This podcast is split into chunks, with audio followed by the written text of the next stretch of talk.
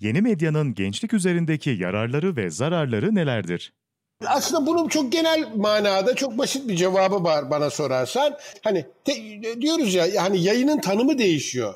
Yayının tanımı değiştiği zaman e, bir takım e, Yeni e, şimdi işte eskiden beri e, televizyonculuk e, çok eski bir yayın şekli ve orada onun zararı, faydası hepsi biliniyor. Bunlar denetleniyor. Çeşitli mekanizmalar var. Bu mekanizmalarla işte doğrusunu bulmaya çalışıyor. İyi televizyoncu var, kötü televizyoncu var. Faydalı yayın var, zararlı yayın var ve bunlarla işte bir şekilde biz yaşıyoruz. Yasalar var. O yasalar çerçevesinde bir takım şeyler yapıyor, yapılıyor. Kurallar konuluyor. İşte e, kurumlar e, bir takım kurallar işte Rütük var mesela televizyonun denetleyen. Dolayısıyla bu dijital yayıncılık içinde benzeri şeyler e, geçerli ama e, yayının şekli değiştikçe e, oralarda da bir adaptasyon e, e, sağlamak gerekiyor. Yani yasaların yeniden düzenlenmesi gerekiyor. O, işte o mecraya uygun, mecranın alışkanlıklarına uygun yeni düzenlemeler getirilmesi gerekiyor. Dolayısıyla hani yayındaki fayda ve zarar neyse burada da aynı şeyler e, de, e, aynı şeyler geçerli diyebiliriz. Şunu şöyle bakmak lazım. Şimdi e, televizyonda da iyi televizyon, kötü televizyon, iyi program, kötü program e, dan söz edebiliyoruz. E, dolayısıyla YouTube için de benzeri durumlar geçerlidir. Ama tercihi siz yapıyorsunuz. Hangisini istiyorsanız onu seyredebilirsiniz.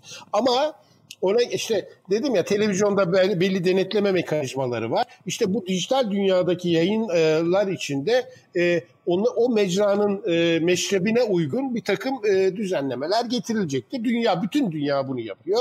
Türkiye'de de buna benzer şeyler yapmaya çalışılıyor tabii ki. Dolayısıyla da hani e, bu sizin yapacağınız tercihle alakalı bir yandan da. Çünkü artık dedik ya ta, tanımı değişiyor yayının.